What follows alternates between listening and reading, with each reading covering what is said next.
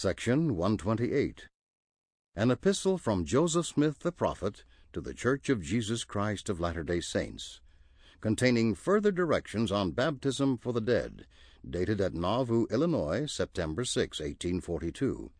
History of the Church, Volume 5, pages 148 through 153. 1 through 5. Local and general recorders must certify to the fact of baptisms for the dead. 6 through 9. Their records are binding and recorded on earth and in heaven. 10 through 14. The baptismal font is a similitude of the grave. 15 through 17. Elijah restored power relative to baptism for the dead. 18 through 21. All of the keys, powers, and authorities of past dispensations have been restored. 22 through 25 glad and glorious tidings acclaimed for the living and the dead. As I stated to you in my letter before I left my place that I would write to you from time to time and give you information in relation to many subjects, I now resume the subject of the baptism for the dead, as that subject seems to occupy my mind and press itself upon my feelings the strongest since I have been pursued by my enemies.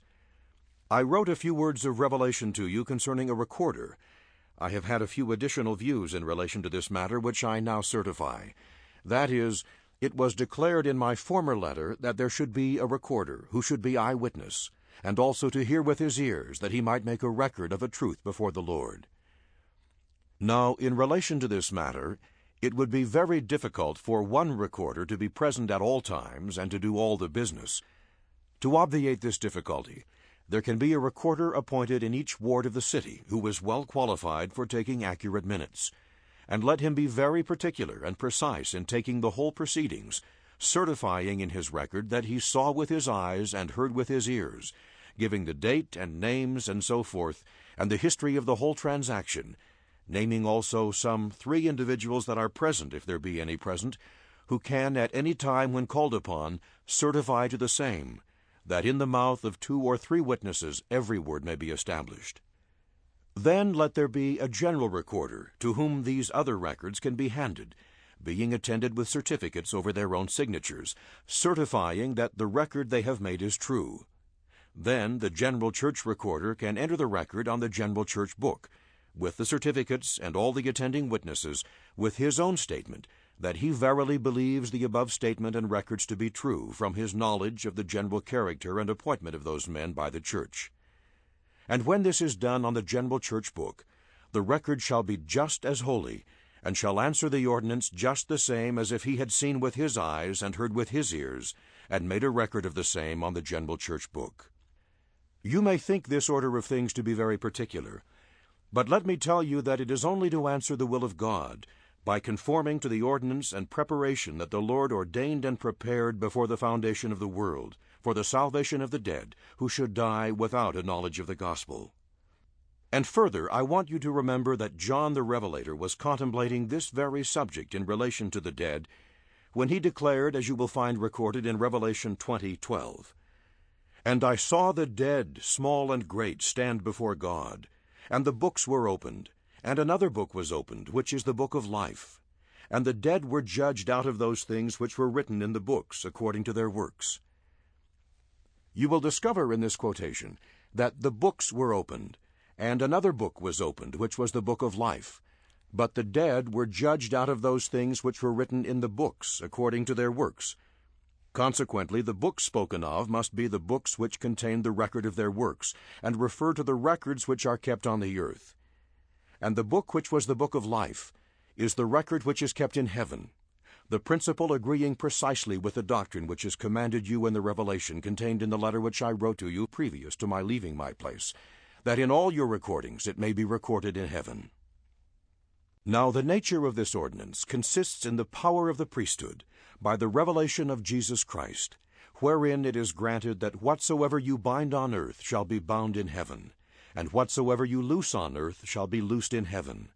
Or, in other words, taking a different view of the translation, whatsoever you record on earth shall be recorded in heaven, and whatsoever you do not record on earth shall not be recorded in heaven.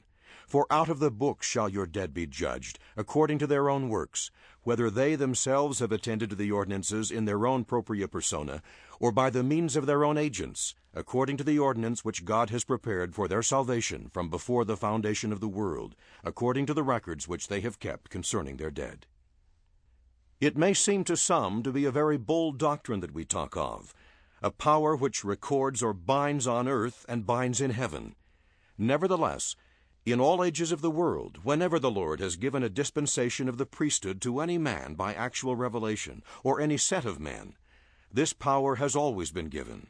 Hence, whatsoever those men did in authority in the name of the Lord, and did it truly and faithfully, and kept a proper and faithful record of the same, it became a law on earth and in heaven, and could not be annulled according to the decrees of the great Jehovah. This is a faithful saying. Who can hear it? And again for the precedent, Matthew 16, 18, 19. And I say also unto thee that thou art Peter, and upon this rock I will build my church, and the gates of hell shall not prevail against it. And I will give unto thee the keys of the kingdom of heaven. And whatsoever thou shalt bind on earth shall be bound in heaven, and whatsoever thou shalt loose on earth shall be loosed in heaven. Now the great and grand secret of the whole matter, and the summum bonum of the whole subject that is lying before us, consists in obtaining the powers of the holy priesthood. For him to whom these keys are given, there is no difficulty in obtaining a knowledge of facts in relation to the salvation of the children of men, both as well for the dead as for the living. Herein is glory and honor, and immortality and eternal life. The ordinance of baptism by water, to be immersed therein, in order to answer to the likeness of the dead, that one principle might accord with the other. To be immersed in the water and come forth out of the water is in the likeness of the resurrection of the dead in coming forth out of their graves. Hence, this ordinance was instituted to form a relationship with the ordinance of baptism for the dead, being in likeness of the dead. Consequently, the baptismal font was instituted as a similitude of the grave, and was commanded to be in a place underneath where the living are wont to assemble, to show forth the living and the dead, and that all things may have their likeness, and that they may accord one with another, that which is earthly conforming to that which is heavenly, as Paul hath declared, 1 Corinthians 15, 46, 47, and 48. Howbeit that was not first which is spiritual, but that which is natural, and afterward that which is spiritual. The first man is of the earth, earthy. The second man is the Lord from heaven. As is the earthy, such are they also that are earthy. And as is the heavenly, such are they also that are heavenly. And as are the records on the earth in relation to your dead, which are truly made out, so also are the records in heaven. This, therefore, is the sealing and binding power, and in one sense of the word, the keys of the kingdom, which consist in the key of knowledge. And now, my dearly beloved brethren and sisters, let me assure you that these are principles in relation to the dead and the living that cannot be lightly passed over as pertaining to our salvation.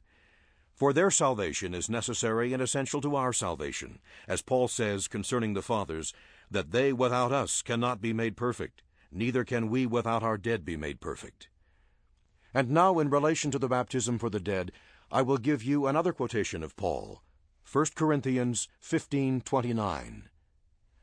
Else what shall they do which are baptized for the dead, if the dead rise not at all? Why are they then baptized for the dead?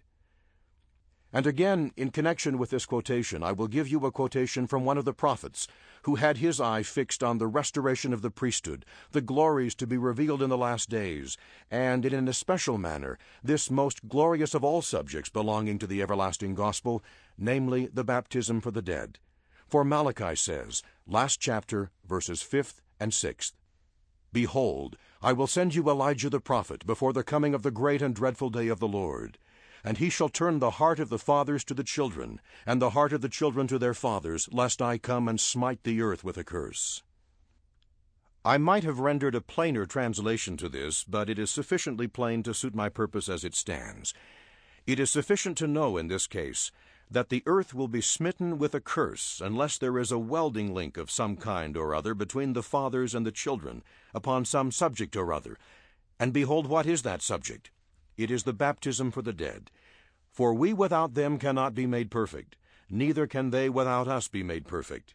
Neither can they nor we be made perfect without those who have died in the gospel also.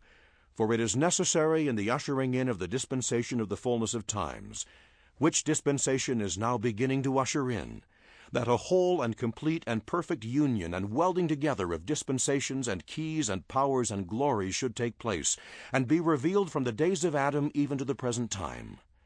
And not only this, but those things which never have been revealed from the foundation of the world, but have been kept hid from the wise and prudent, shall be revealed unto babes and sucklings in this, the dispensation of the fullness of times. Now, what do we hear in the gospel which we have received? A voice of gladness, a voice of mercy from heaven, and a voice of truth out of the earth, glad tidings for the dead, a voice of gladness for the living and the dead, glad tidings of great joy. How beautiful upon the mountains are the feet of those that bring glad tidings of good things, and that say unto Zion, Behold, thy God reigneth. As the dews of Carmel, so shall the knowledge of God descend upon them. And again, what do we hear? Glad tidings from Cumorah, Moroni, an angel from heaven, declaring the fulfillment of the prophets, the book to be revealed. A voice of the Lord in the wilderness of Fayette, Seneca County, declaring the three witnesses to bear record of the book. The voice of Michael on the banks of the Susquehanna, detecting the devil when he appeared as an angel of light. The voice of Peter, James, and John in the wilderness between Harmony, Susquehanna County, and Colesville, Broome County, on the Susquehanna River, declaring themselves as possessing the keys of the kingdom and of the dispensation of the fullness of times. And again, the voice of God in the chamber of old Father Whitmer in Fayette, Seneca County, and at sundry times and in divers places through all the travels and tribulations of this Church of Jesus Christ of Latter day Saints. And the voice of Michael the archangel, the voice of Gabriel and of Raphael, and of divers angels from Michael or Adam down to the present time, all declaring their dispensation, their rights, their keys, their honors, their majesty and glory, and the power of their priesthood, giving line upon line, precept upon precept, here a little and there a little, giving us consolation by holding forth that which is to come, confirming our hope. Brethren, shall we not go on in so great a cause?